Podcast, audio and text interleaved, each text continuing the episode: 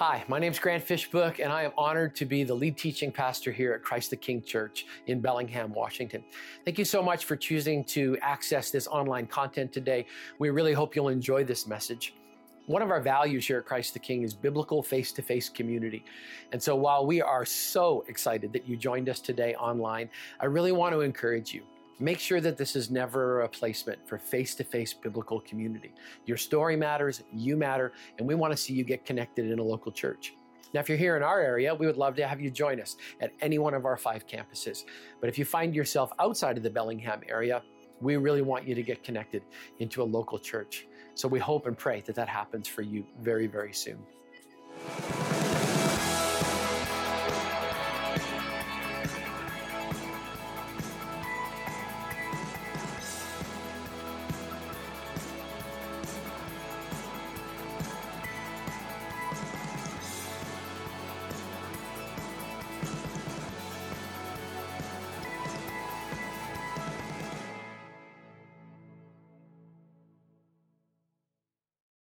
Thank you, Melanie. Good to be with you this morning. I'd like you to completely ignore the fact that there is a fully functioning Visa card hanging beside me. Just ignore it. Don't look at it. Don't be fixated on it. Don't wonder what the limit is on it. Don't uh, think about whose name is attached to it. Just completely ignore it, and we won't talk about it for a long time. Um, if you could grab your blue envelope for just a moment out of your program, uh, we have been doing something called Missions Month. Two times a year as a church, we come to you and we say, Is it possible that we could go above and beyond to bless people? Uh, when we do the CTK blessing, we bless people within our own community right here that are encountering unbelievable unbelievable medical challenges. And so, uh, and this year you responded again in unprecedented ways. And then during the month of March, we come to you and we speak about the fact that we have a responsibility as a church to, to minister in Jerusalem, Judea, Samaria, and the uttermost parts of the earth. So we take very seriously our charge as a church that has been blessed in order to be a blessing to people on the other side of the world. I got asked a question last week, and I think it's a very valid question that needs to be answered. Grant, why is it so important for us to build a playground on the other side of the world in Sicily when there are neighborhoods right here in Bellingham that could use exactly the same type of resource? I think that's a valid question, and I think it's one that should be answered. And I would answer it this way All around the world, there is equal need, but there's not equal access.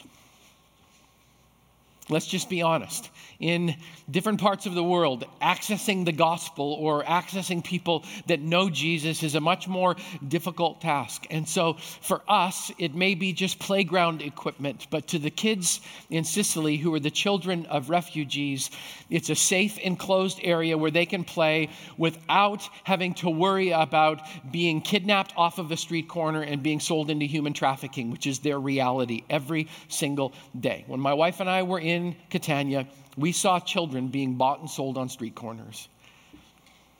And we can do something about that. So, whether it's the church planting uh, project in Thailand or whether it's the work that we're doing in Sicily, this is an opportunity for those of us who've been so amply blessed to be a blessing and to, to, to provide not only not, not, uh, so that we can actually look at the fact that there is equal need, but now we can be a part of equal access as well. And so we've got one more week left in the missions offering. It's not between me and you, it's between you and Jesus. And my prayers that we'll just be joyfully generous as a church one more time. As you continue to ignore the credit card that's hanging to my left, I would like to think that I could never learn anything from a New England patriot, okay? Amen. Exactly. Exactly but I'm going to give it my best shot. Tom Brady is arguably the greatest quarterback in NFL history with six Super Bowl rings. It's hard to argue that fact. Okay, it's hard to argue that fact. Oh, wow. Okay. Lord Jesus, forgive them. Um, After Tom Brady won his third Super Bowl ring, with apparently his perfect world altogether, he was interviewed by 60 Minutes. Now, this is a man who last week purchased a vehicle that's worth three times what my house is worth, okay? But after he won his third Super Bowl, he sat down with an interviewer from 60 Minutes, and he said this Why do I have three Super Bowl rings and still think there's something greater out there for me? I mean, a lot of people would say, Hey, man, this is what it is. I, I reached my goal, my dream, my life, and me, I think, I think God, it's got to be more than this. I mean, this, this isn't, this can't be what it's all cracked up to be. Steve Kroft, the interviewer, said, Tom, what's the answer? And Tom Brady, with all of his resources, replied, I wish I knew. I wish I knew. He's got it all, but in his mind, he's still searching for something. In his mind, there's still no satisfaction, no passion, no closure, no reason for any of it, and he's not alone. A thousand years before Jesus was born, King Solomon, a man who had everything available to him, was in exactly the same spot. Ecclesiastes chapter 2, verse 4. Solomon speaks I undertook great projects. I built houses for myself and planted vineyards. I made gardens and parks and planted all kinds of fruit trees in them. I made reservoirs to water groves of flourishing trees. I bought male and female slaves and had other slaves who were born in my house.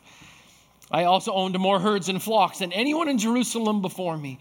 I amassed silver and gold for myself and the treasure of kings and provinces.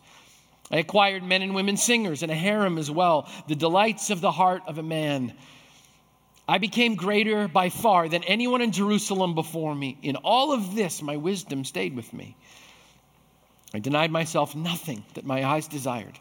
I refused my heart no pleasure. My heart took delight in all of my work, and this was the reward for all of my labor. Yet, when I surveyed all that my hands had done and what I had toiled to achieve, everything was meaningless. A chasing after the wind. Nothing was gained under the sun. Solomon, the richest man in world history at this point, looks at everything that he's done and says, It's not worth anything to me. I got a full wallet and an empty heart. Solomon's name means peaceful. During his reign, Israel knew peace and prosperity in a way that defies imagination. There is a, a, a, historical journal that says everything that Solomon touched didn't turn to gold because it already was.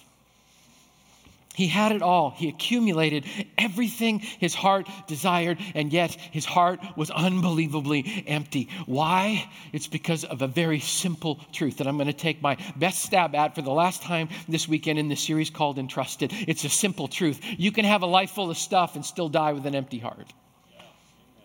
Here's the painful truth Solomon had an empire, but he didn't do what God asked him to do. God wrote out the standards for the king of Jerusalem in the book of Deuteronomy, and Solomon disobeyed and disregarded almost all of them. Second Chronicles 9 says Solomon had 4,000 stalls for horses and chariots and 12,000 horses. And some of you are just like, what's the big deal, Grant? He's a horse lover. There's nothing wrong with it unless you read Deuteronomy 17, 17 verse 16, where God says, the king, moreover, must not acquire a great number of horses for himself. Chronicles tells us in chapter 9 that Solomon made silver as common as stones in Jerusalem. It says in one year, Solomon accumulated 666 talents of gold. That's 25 tons.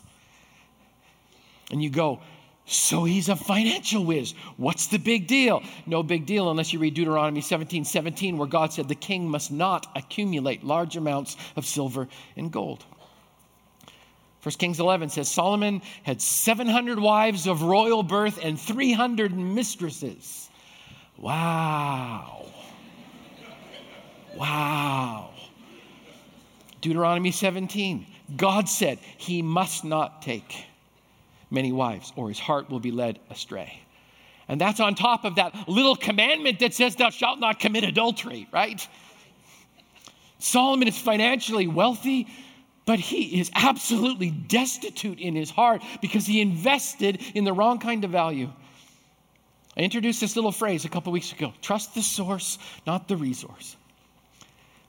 When you trust the source, not the resource, you don't make this kind of wrong eternal investment. I just kind of try, I tried to restate the purpose of the series as we wrap it up this week. It's this the purpose of teaching stewardship is not to get your money. I've said it every single week. It's not to get your money, it's to make sure that your money doesn't get you. Andy Stanley puts it this way here's eight ways to know if your money has you. If you spend more than you make each month, your money has you. If you spend as much as you make each month, your money has you. If you don't know what you spend each month, your money has you. If you have to sacrifice your tithe to make ends meet, your money has you. If you're making financial decisions without your spouse knowing about it, your money has you. If you're buying groceries on credit because you have to, your money has you. If you're only paying your minimum balances each month, your money has you. If you are dreading a series on stewardship, your money has you. There's one key stewardship question that's got to be answered today. It's what do I value? What do I value? I can tell you this I value my wife because she's the one human being in the world who doesn't buy what I'm selling and tells me the truth 100% of the time. Sometimes I don't like it, but I value her. I value my kids. I got to see them both this weekend. They both still look like me. You should pray for them, okay? I love my kids. It's just fun to be around them. I value this church because it allows pastors to be people too. I think that's kind of a big deal. I value moral purity because of the pain that moral indiscretion has caused in this very church family. It's the reason why I never carry cash and I'm accountable for every single penny in our family because I think it's worth the cost. I value God because He first loved me. And while I never understand that, I'm just so unbelievably thankful. Because I value God, I think it's important to value the Bible, which is God's letter to us. And if I truly value God and His Word, I should be able to read it and know what it says and be willing to do whatever it is that God asks me to do because I know something. In the Bible, God told me that nothing will compete for my attention more than this little piece of plastic. Nothing will try and get my attention more. Some of you are staring at it. It's just like you're being very sleepy. We're fixated on it. I was going to put cash up here, but most of us don't even use cash anymore. It's just plastic. This will compete for my attention more than anything else on the face of this planet. And so, my question is do I value God more than that? Let's talk about one more value. It's highly important. It's the value of contentment. The value of contentment. When I say contentment, I'm not talking about settling. Okay, some people think contentment happens when we come to this place in our life where we go, oh, this is just going to be as good as it is, so I might as well just settle. That's not the kind of contentment we're talking about. People who are content have answered the ultimate value questions.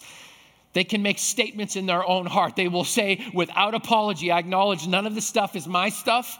It's all God's stuff, and I'm a simply a steward of His stuff. He loaned it to me, and I understand something about stuff. If you invest yourself in stuff, you're going to end up absolutely empty because at the end of time, when God comes back and judges everything, all the things that we think are valuable, they're going to turn to ash.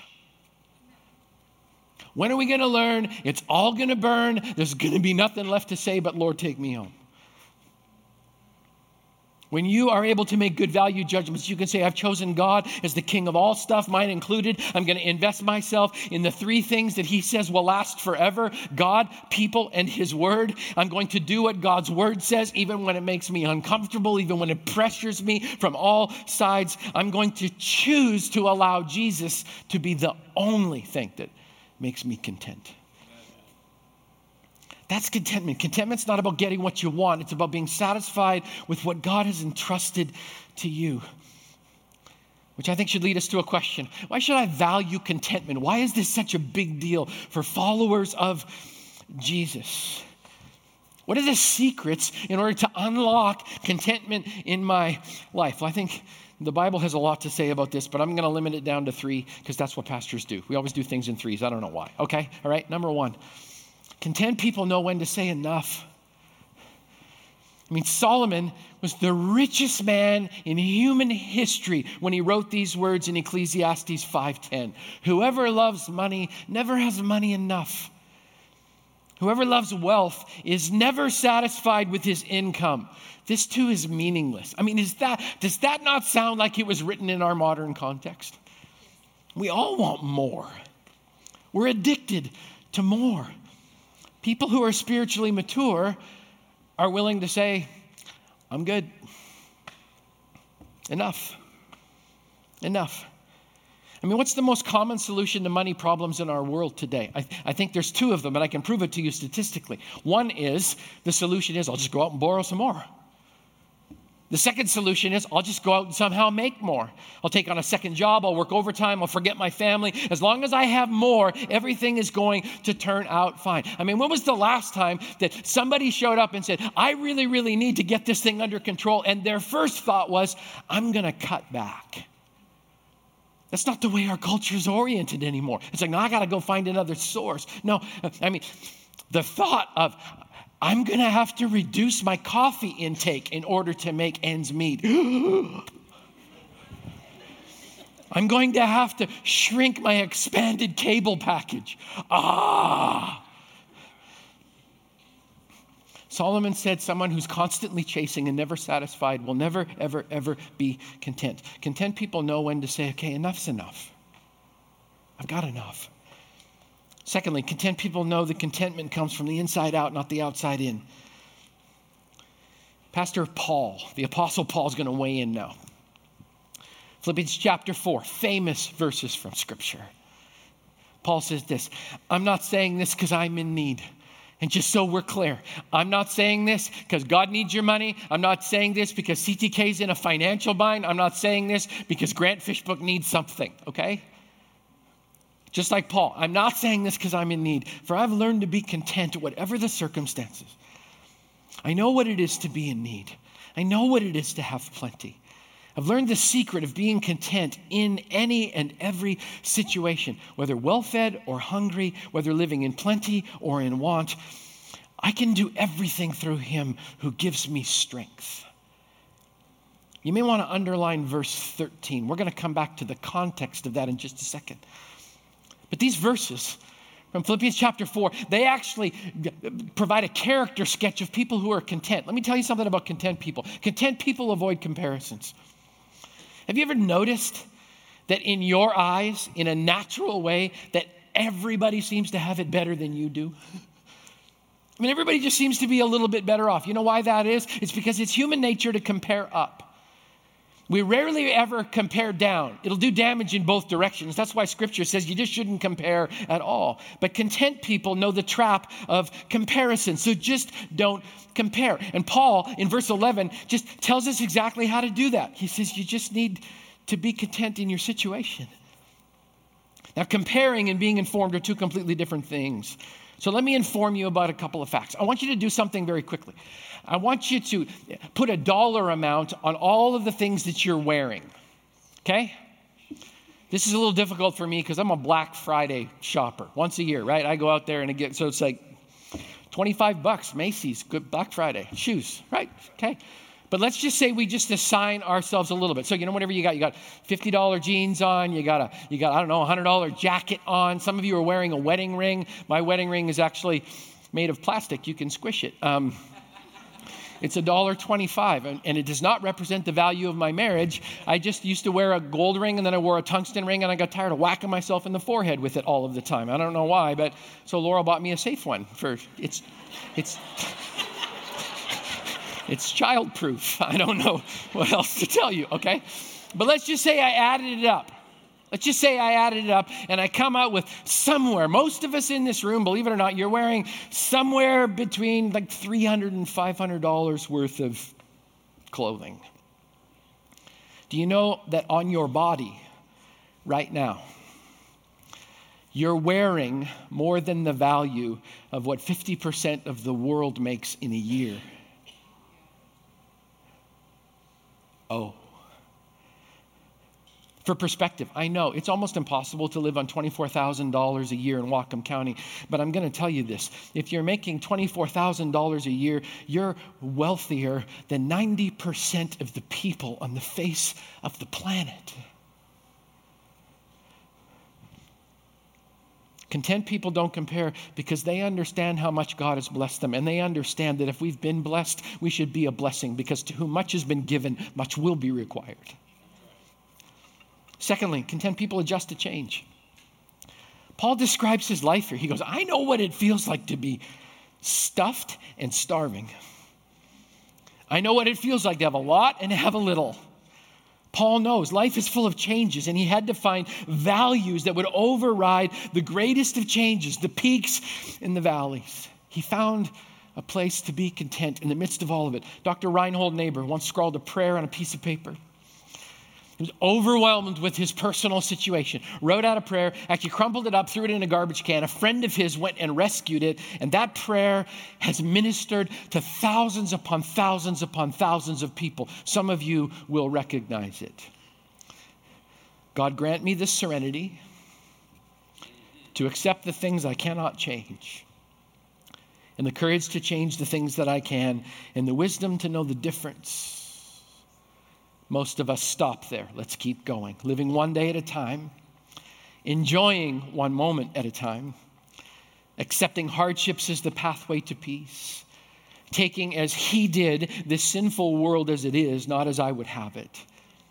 Trusting that He will make all things right if I surrender to His will, that I may be reasonably happy in this life and supremely happy with Him forever in the next. And all God's people said. It's about an eternal perspective. It's not about investing everything right here, right now, because this is temporary. Paul adjusted to the constant changes of life because he found that he had Jesus all of the time.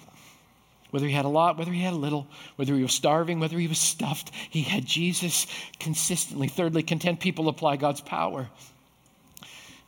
You know, it's interesting to me, but I'm going to quote to you a verse that I think is taken out of context more than any other verse in Scripture. It's the verse, I can do all things through Christ who strengthens me. Let's be honest, that's the Christian Rocky theme, right?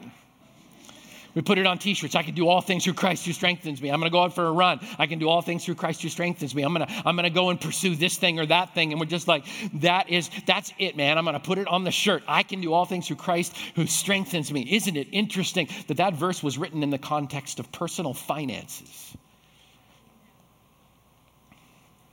When was the last time you applied that verse to your personal financial situation? If the markets crash and I lose everything, I can do all things through Christ who strengthens me. If the big earthquake comes tomorrow and flattens all of our houses, and then a wind kicks up and blows it all away, I can do all things through Christ who strengthens me. If my boss is a jerk and I want to quit, but I don't even know what I'm going to next, I can do all things through Christ who strengthens me. If my stock falls through the floor, I can do all things. If I get fired for following my convictions because I want to serve Jesus more than I want to serve a person, I can do all things through Christ who strengthens me. When I show up on a Sunday morning at 9:30 and I have to admit to myself, my money, my, my money owns me, I can do all things through Christ who strengthens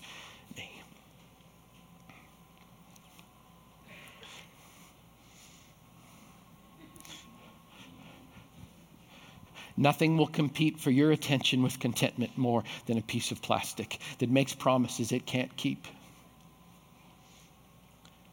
But to get this under control, I'd like to give you some encouragement from Scripture. You can do all things through Christ who strengthens you, and He wants you to take a knee to Him as the King of Kings, not a piece of plastic. Let's wrap up with this. Content people know the traps of financial independence. All through Scripture, we've been hearing the warnings, right? All through the series. I know some of you are tired of it. I get it. I'm looking forward to turning the corner too as we head towards Easter.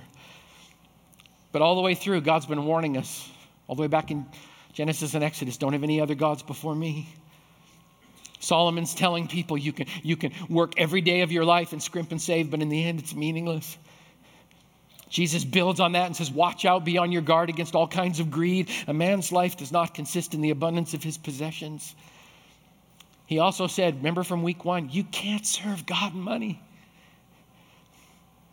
Then Paul presses in even deeper and he warns us that this kind of contentment it comes from the inside out, not the outside in. And then we see Paul talking to his protege Timothy. And he sums up all of his feelings in 1 Timothy chapter 6. He's talking to a young man, giving him wisdom, saying, This is how I want you to live your life. And he says this But godliness with contentment is great gain. We brought nothing into the world, we can take nothing out of it. We have food and clothing, we'll be content with that. People who want to get rich fall into temptation and a trap and into many foolish and harmful desires that plunge men into ruin and destruction. For the love of money is a root of all kinds of evil. You'll notice it's the love of money. There is nothing wrong with working hard and being rewarded. In fact, the Bible says you're supposed to enjoy God's blessing, not feel guilty for it. It's the love of money. It's when it becomes an idol. It's when you become obsessed with it. That's when everything changes. For the love of money is a root of all kinds of evil. Some people, eager for money, have wandered from the faith and pierced themselves with many griefs. I spend a lot of time with pastors. Many of them are discouraged. They're doing the best they can to work for the kingdom, but sometimes it's just hard and difficult work. And I started paying attention to something over the last 30 years. As soon as a pastor says the word some people, I know their heart's broken. Some people think that I preach Jesus too much. Some people are, are they think I'm just too hard on them. Some people don't come to church here anymore. Some, some people disagree with my leadership style. You just hear it from pastors over and over and over again. As soon as they say some people, I know they're talking from a broken heart. And listen to Paul speak here. He says, Some people, eager for money, have actually wandered from their faith. And I'm sure he had a series of faces and names that were just flashing through his mind he's heartbroken because of this. He's saying they chucked their faith for a piece of plastic, modern context. They've pierced themselves with many griefs. They chose a different kind of pain because they wouldn't follow Jesus. That word pierced is used one time in the New Testament. One time.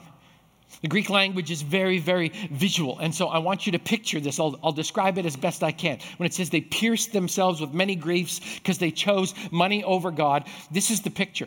Picture a three inch a three inch thorn made out of steel with one end sharpened to the point where you could draw blood with pricking your finger.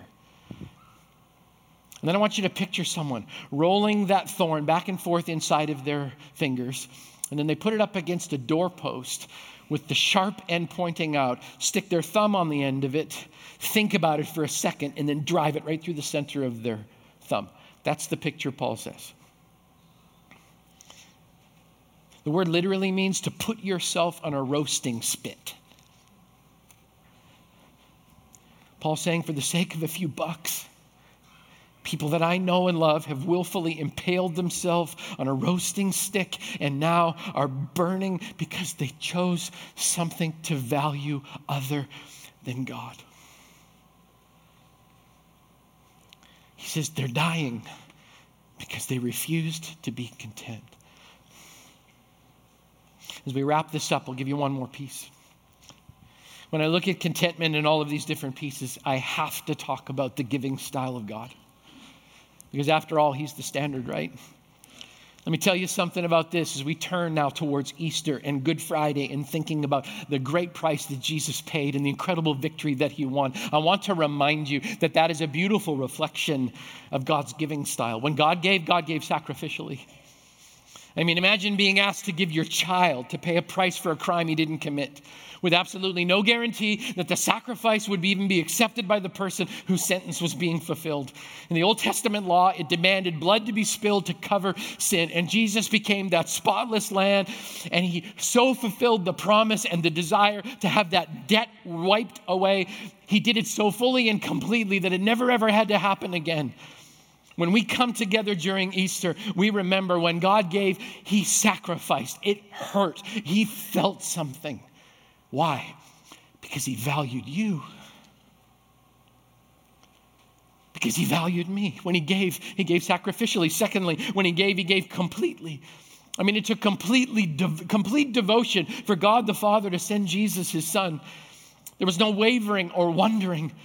God is completely devoted to finding a way to bridge the gap between sinful people and a holy God, so he held nothing back, even while his own son was saying, My God, my God, why have you forsaken me? God held nothing back. Why? Because he values you. And thirdly, when God gave, he gave ultimately the best he had to offer his most precious son, just so that you and I would have an opportunity to value that sacrifice and not get focused on this temporary life, but to focus on the eternal one to follow. The Bible says that he became sin who knew no sin so that we could become the righteousness of God. He let created human beings spit and mock his own son. He held back his hand when Jesus said, Father, forgive them don't know what they're doing. Jesus gave all of himself ultimately so that we could choose to value him. The question is, what are we going to do with that opportunity? So, there it is. Let me tell you something about this card. Uh, this card is a representation of a sacred trust. This is the card that I am privileged and honored to carry with me as a representative of Christ the King Community Church, and I use it for ministry. Because ministry actually costs money, believe it or not. Um, there's high accountability attached to this card. There is a demanding of an accounting to the penny from a young lady by the name of Victoria who is sitting in this service right this second. It represents your sacred trust. And you need to know that we demand the highest levels of accountability for our pastors and ministry directors because everything that you give was not given to us, it was given to Jesus. And one day, even more than giving an accounting to the financial department in Christ the King Church, I will give an account to Jesus as to how I used his resources. That's a big deal. This card has always bugged me. And let me tell you why it bugs me. It's because down here at the bottom, um, it says my name, Grant Fishbook. And then underneath of it, because of a corporate thing, and I'm not sure why we can't change it. I've asked for it to be changed. Apparently, we can't. But underneath of my name, it says Christ the King.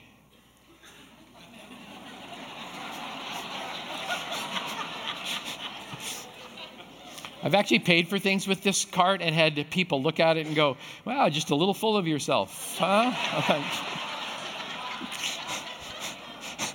yep. I'd really like it if it just said like CTK Church or something like that. Victoria, can we do something? I, no, we can't. I know. I've asked, but but what bothers me is is whose name's on top.